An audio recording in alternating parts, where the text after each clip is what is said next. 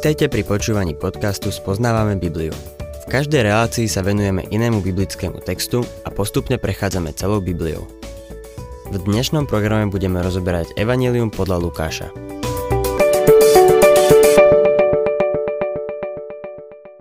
Milí poslucháči, v dnešnej relácii sa budeme venovať 5. kapitole Lukášovho Evanielia. Kafarnaum je rybárske mesto na severnom pobreží Galilejského mora. Toto mesto si na dlhú dobu pán Ježiš zvolil za nový domov. Odtiaľ putuje po okolitých dedinách a mestách, aby zvestoval evanílium. V poslednom verši 4. kapitoly sa píše a kázal v judských synagógach. Táto poznámka by nemala uniknúť pozorným čitateľom Biblie, a naopak, mali by sme zbystriť pozornosť, pretože z nasledujúcich kapitol je zrejmé, že pán Ježiš sa v žiadnom prípade nepresťahoval do Judska, ale naďalej zostal v Galilei. Čo znamená táto poznámka na konci 4. kapitoly? Lukáš vo svojom evaneliu, ako aj v skutkoch apoštolov, ktoré napísal, používa pojem Judsko ako označenie celej židovskej krajiny, ktorá v tom čase pozostávala z rímskej provincie Judsko, Samária a Galilea. Mohli by sme to prirovnať k tomu, ako keď niekto dnes povie, že ide do Čiech, hoci presnejšie označenie by bolo ísť do Česka. Najmä ak cestuje len na Moravu. Moraváci by vás hneď upozornili, že oni nebývajú v Čechách, ale v Česku. Aj v tomto prípade predstavuje názov konkrétneho regiónu krajinu ako celok. Posledný verš 4. kapitoly by sa mohol teda lepšie preložiť takto a kázal v izraelských synagógach. Keď sa teraz pozornejšie pozrieme na 5. kapitolu Lukášovho Evanielia, je zrejmé, že sa stále nachádzame v Galilei. Konkrétne pri Galilejskom mori. Lukáš 5. kapitola 1. až 3. verš. Raz, keď stál pri Genezareckom jazere, tlačil sa k nemu zástup, aby počúval Božie slovo. Vtedy videl pri jazere stáť dva člny – Rybári z nich vystúpili a prali si siete. Ježiš nastúpil do jedného člna, ktorý patril Šimonovi a požiadal ho, aby trochu odrazil od brehu. Potom si sadol a z člna učil zástupy. Genezarecké jazero je Galilejské more. Rybári tam na brehu mali svoje člny a čistili si siete. Pán Ježiš vstúpil na Petrov čln a poprosil ho, aby trochu odrazil od brehu. To je kazateľnica. Podľa mňa je každá kazateľnica rybárskym člnom, miestom na zvestovanie Božieho slova, aby sme chytali ryby. To neznamená, že vždy, keď budeme zvestovať evanelium, nejaké ryby chytíme. Ani učeníci nechytili vždy. Ale znamená to, že ten, čo zvestuje Božie slovo, nesmie zabudnúť na to, že jeho hlavnou úlohou je byť rybárom ľudí. Pokračujme štvrtým veršom. Keď dokončil, povedal Šimonovi, zatiahni na hlbinu a spustite siete na lov. Evangelisti Matúš a Marek píšu, že keď ich pán Ježiš prvýkrát povolal, išiel popri Galilejskom mori a videl Šimona Petra a jeho brata Ondreja, ako hádzali siete do mora, boli rybári a pán im povedal, poďte za mnou a urobím z vás rybárov ľudí. Potom sa však vrátili k svojej práci. Je zrejmé, že pán Ježiš povolal svojich učeníkov trikrát. Väčšinu z nich stretol v Jeruzaleme. Ján o tom píše v prvej kapitole. Keď ho Ján Krstiteľ označil ako Božieho baránka, niektorí z jeho učeníkov chceli vedieť, kde býva. Medzi Jánovými nasledovníkmi boli Filip, Natanael, Šimon Peter a Ondrej. Pán Ježiš ich vtedy nepovolal, aby sa stali jeho učeníkmi. Len sa s nimi stretol. Neskôr, keď išiel popri Galilejskom mori, zbadal ich, ako chytajú ryby a povolal ich. Opustili svoje siete a nasledovali ho. Podľa všetkého sa však vrátili k rybolovu. V 6. kapitole Lukáš píše, že ich pán znova povolal, aby sa stali rybármi ľudí a vtedy ich nazval apoštolmi. Keď pán Ježiš kázal zástupom z člna, Šimon Peter sedel v člne a počúval. Keď dokončil, Obrátil sa k Šimonovi Petrovi a povedal mu Odraz na hlbinu odraz na hlbinu a spusti siete. Ty si so mnou prestal chytať ryby, teraz budem ja chytať ryby s tebou. Lukáš 5. kapitola 5. a 6. verš. Šimon mu odpovedal, Učiteľ, celú noc sme sa namáhali a nič sme nechytili, ale na tvoje slovo spustím siete. Len čo tak urobili, chytili veľké množstvo rýb, až sa im trhali siete. Títo muži boli expertmi na rybolov. Mysleli si, že o chytaní rýb v Galilejskom mori vedeli všetko. A naozaj aj vedeli. Peter sa snažil pánovi Ježišovi vysvetliť, že celú noc sa namáhali a nič nechytili. Ale na tvoje slovo spustím siete. Peter sa však nechcel púšťať do hádky. Dal na jeho slovo. Počul som jeden príbeh o britskom generálovi a neskoršom premiérovi Wellingtonovi, ktorý sa preslavil slávnou bitkou pri Waterloo. Keď raz jednému zo svojich generálov dal rozkaz, ten mu odpovedal, že jeho rozkaz je nevykonateľný. Wellington mu na to povedal. Pôjdeš a urobíš to, pretože ja nedávam nevykonateľné rozkazy. Keď Pán Ježiš Kristus nám niečo prikáže, nemá zmysel sa s ním hádať a hovoriť, už sme to skúšali a nedá sa to. On nedáva nevykonateľné príkazy. Čítajme ďalej 7. a 8. verš. Preto dali znamenie spoločníkom v druhom člne, aby im prišli pomôcť. Tí prišli a naplnili oba člny tak, že sa až ponárali. Keď to videl Šimon Peter, padol k Ježišovi k nohám a povedal Pane, odíď odo mňa, lebo som hriešný človek. Bol to obrovský úlovok. Peter si priznáva chybu. Inými slovami povedal, pane, povolal si ma, aby som bol rybárom ľudí, no zlyhal som. Vrátil som sa k rybolovu, nazdával som sa, že je lepšie byť takýmto rybárom, ale vidím, že nie som ani len dobrý rybár. Odíď odo mňa, nechaj ma, som hriešný človek. Nájdi si niekoho, na koho sa budeš môcť spoľahnúť. Pán Ježiš sa však nechcel Petra vzdať, ani sa ho zbaviť. Chcel ho použiť a to platí aj o nás. Všetci musíme priznať, že nie sme dobrí rybári priznať si svoje chyby a nedostatok viery. Keď budeme ochotní sa spoľahnúť len na Neho, bude môcť, bude nás môcť použiť. Nevyhodí nás cez palubu, ale budeme jeho rybári. 9. až 11. verš Jeho aj ostatných sa totiž zmocnila hrôza nad úlovkom rýb. Zrozili sa aj Jakub a Ján, Zebedejovi synovia, ktorí boli Šimonovými spoločníkmi. Na to povedal Ježiš Šimonovi. Neboj sa, odteraz budeš loviť ľudí. Keď člny prirazili k brehu, zanechali všetko a šli za ním. Šimon Peter sa skutočne stal rybárom ľudí. Pripomeňme si deň letníc. 3000 ľudí sa pripojilo k cirkvi po jeho prvej kázni. Peter sa stal rybárom podľa Božej vôle. Pokračujme v našom texte od 12. po 16. verš. Keď bol Ježiš v ktorom si meste, objavil sa pred ním človek s pokročilým malomocenstvom. Len čo zazrel Ježiša, padol na tvár a prosil ho. Pane, ak chceš, môžeš ma očistiť.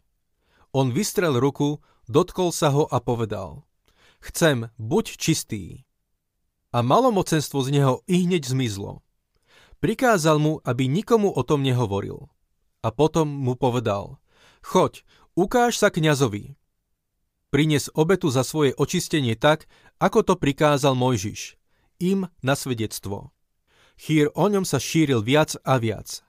Schádzali sa celé zástupy, aby ho počúvali a dali sa uzdraviť zo svojich neduhov. On sa však utiahol na osamelé miesto a tam sa modlil. Lukáš bol dobrý lekár. Bol si vedomý toho, čo uzdravenie malomocného znamenalo pre chorého z psychologického hľadiska. Kvôli malomocenstvu žil oddelenie od svojej rodiny a od celej spoločnosti. Celé roky videl, ako jeho deti vyrastajú, ale nesmel sa k ním priblížiť. Potom jedného dňa pán Ježiš išiel okolo. Len čo ho malmocný zazrel, prosil ho, pane, ak chceš, môžeš ma očistiť. Všimnime si, ako ho pán uzdravil. Dotkol sa ho. Už celé roky nezažil ľudský dotyk. Viete si predstaviť, ako sa musel cítiť, keď sa ho dotkla Kristova ruka? Dotkol sa už pán Ježiš tvojho života? ak si jeho dieťa a si rybárom ľudí podľa jeho vôle, som si istý, že sa môžeš dotknúť života iných ľudí. V tvojom okolí je veľa ľudí, ktorých sa len ty môžeš dotknúť. Čítajme ďalej 17. až 26. verš. Istého dňa, keď učil, sedeli okolo neho farizei a učitelia zákona, ktorí sa poschádzali zo všetkých galilejských a judských dedín i z Jeruzalema. Pánová moc bola s ním, aby uzdravoval. V tom muži prinášali na nosidlách človeka, ktorý bol ochrnutý a usilovali sa ho vniesť a položiť pred neho. Keď pre zástup nenašli spôsob, ako by ho vniesli, vystúpili na strechu a otvorom cez hlinenú povalu ho aj s nosidlami spustili do stredu pred Ježiša. Keď videl ich vieru, povedal Človeče, odpúšťajú sa ti hriechy. Zákonníci i farizei začali uvažovať a hovorili si, kto je to, že sa takto rúha? Kto môže odpustiť hriechy okrem Boha? Ale Ježiš poznal ich myšlienky a povedal im, ako to zmýšľate vo svojich srdciach? Čo je ľahšie? Povedať, odpúšťajú sa ti hriechy, alebo povedať, vstaň a choď? Aby ste však vedeli, že syn človeka má na zemi moc odpúšťať hriechy, povedal ochrnutému, hovorím ti vstaň, vezmi si lôžko a choď domov. Hneď sa pred nimi postavil, vzal svoje lôžko, velebil Boha a odišiel domov. Všetkých sa zmocnil úžas. Oslavovali Boha a naplnení bázňou si hovorili, dnes sme videli naozaj nezvyčajné veci. Toto je príbeh o uzdravení ochrnutého v Kafarnaume. Jeho priatelia ho spustili dole cez strechu domu, aby ho pán Ježiš videl. Tento príbeh zaznamenali aj Matúš a Marek. Marek venuje tejto udalosti najviac priestoru, hoci jeho evanielium je najkratšie. Pán Ježiš uzdravil tohto muža vďaka jeho štyrom priateľom, ktorí ho k pánovi priniesli. Vypočul si nádherné slová. Odpúšťajú sa ti hriechy. Je veľa ľudí, ktorí nepríjmu zväzť spasenia, pokým nezdvihneš ich nosidlá a neprivedieš ich tam, kde by mohli počuť evanelium. Sú ochrnutí, paralizovaní hriechom a mnohými inými vecami tohto sveta. Jedni sú paralizovaní predsudkami, iní nezáujmom. Nikdy nebudú počuť Ježišove slova odpúšťajú sa ti hriechy, pokým ich neprivedieš na nosidlách k nemu. Všetky tieto príbehy nám hovoria, že Pán Ježiš chce, aby sme ďalej šírili zväzť Evanielia. Preto zvestujem Božie slovo a uvedomujem si, že niesť nosidlá nedokážem sám. Tohto ochrnutého museli niesť štyria. Aj dnes potrebujeme veľa ľudí na to, aby šírili Božie slovo medzi tými, ktorí ho potrebujú počuť. Čítajme ďalej 27. a 28. verš. Po týchto udalostiach vyšiel von a uzrel na mýtnici sedieť mýtnika menom Lévy a povedal mu Nasleduj ma. Lévy tam nechal všetko, vstal a nasledoval ho. To je všetko, čo nám Matúš vo svojom evaníliu o tejto udalosti hovorí. Marek o niečo viac, no najviac informácií podáva Lukáš. 29. verš Lévy mu vo svojom dome pripravil veľkú hostinu. Bol tam veľký zástup mýtnikov a iných, ktorí s nimi stolovali. Lévy usporiadal túto hostinu, aby sa pokúsil získať ďalších pre pána Ježiša Krista. Lévy nevyštudoval teológiu. Bol to vyberač daní a darebák. Keď prišiel k pánovi Ježišovi, robil čo mohol. Bol bohatý a tak pripravil veľkú hostinu, na ktorú pozval všetkých darebákov, s ktorými sa priatelil, aby aj oni mohli stretnúť Ježiša. Zákonníci a farizej, ktorí tam boli, nevedeli zostať ticho a nakoniec sa ozvali. 30. verš. Farizej a zákonníci reptali a hovorili jeho učeníkom, prečo jete a pijete s mýtnikmi a hriešnikmi. Kritizujú pomocou otázky a pán Ježiš im na to dáva dobrú odpoveď. Postavil sa za tých, ktorí ho nasledovali. 31. a 32. verš. Ježiš im povedal, Lekára nepotrebujú zdraví, ale chorí. Neprišiel som povolať spravodlivých, ale hriešnikov, aby robili pokánie. Na ich otázku, prečo jedia s mýtnikmi a hriešnikmi, dal jednoduchú a úžasnú odpoveď. Neuzdravoval tých, ktorým bolo dobre. Prišiel, aby slúžil tým, ktorí boli chorí a postihnutí hriechom. Evangelium je naozaj pre tých, ktorí si uvedomujú, že nie sú v poriadku. Niektorí ľudia sa nazdávajú, že sú príliš dobrí na to, aby boli spasení. Neuvedomujú si svoje nedostatky. Ak vidíš, že máš nedostatky, potom je evanielium pre teba. Kristus ťa môže spasiť a spasí ťa. Ak si sebestačný, nič nepotrebuješ a ideš si vlastnou cestou, povedie ťa do záhuby. Je mi to ľúto. Lekár nemôže nič spraviť pre tých, ktorí si myslia, že nie sú chorí. 33. až 35. verš Povedali mu, Jánovi učeníci sa často postia a modlia, podobne aj učeníci farizejov, ale tí tvoji jedia a pijú. Ježiš im odpovedal, Nemôžete žiadať, aby sa svadobní hostia postili, kým je ženích s nimi. Príde však čas, keď im ženích bude vzatý. Vtedy, v ten deň sa budú postiť. Dnes sa máme dobre, ale takisto je dobre sa postiť, keďže náš pán je v nebi a my sme vo svete, ktorý ho odmietol. Ide o to, že bez ohľadu na to, či hodujeme alebo sa postíme, našou úlohou je zvestovať Božie slovo tým, ktorí ho potrebujú počuť. Teraz sa dostávame k prvému podobenstvu v Lukášovom evaníliu. 36. až 39. verš. Povedal im aj podobenstvo. Nikto neodtrhne látku z nového odevu a neprišie ju na starý odev, lebo ináč by potrhal nový odev a nová záplata by sa k starému nehodila. Ani nikto nenalieva mladé víno do starých mechov, lebo nové víno by mechy roztrhalo. Vytieklo by a aj mechy by sa zničili. Mladé víno treba nalievať do nových mechov. A vôbec, kto sa už napil starého vína, nemá chuť na mladé. Povie si, staré je lepšie. Človek vo svojej prirodzenosti má rád, keď sú veci po starom. To jeho staré víno je jeho staré náboženstvo. Pán Ježiš však priniesol niečo nové, evanielium. Neprišiel plátať staré rúcho. Neprišiel naprávať zákon. Prišiel, aby zaplatil za hriech svojou smrťou na kríži. Ale urobil viac než len to.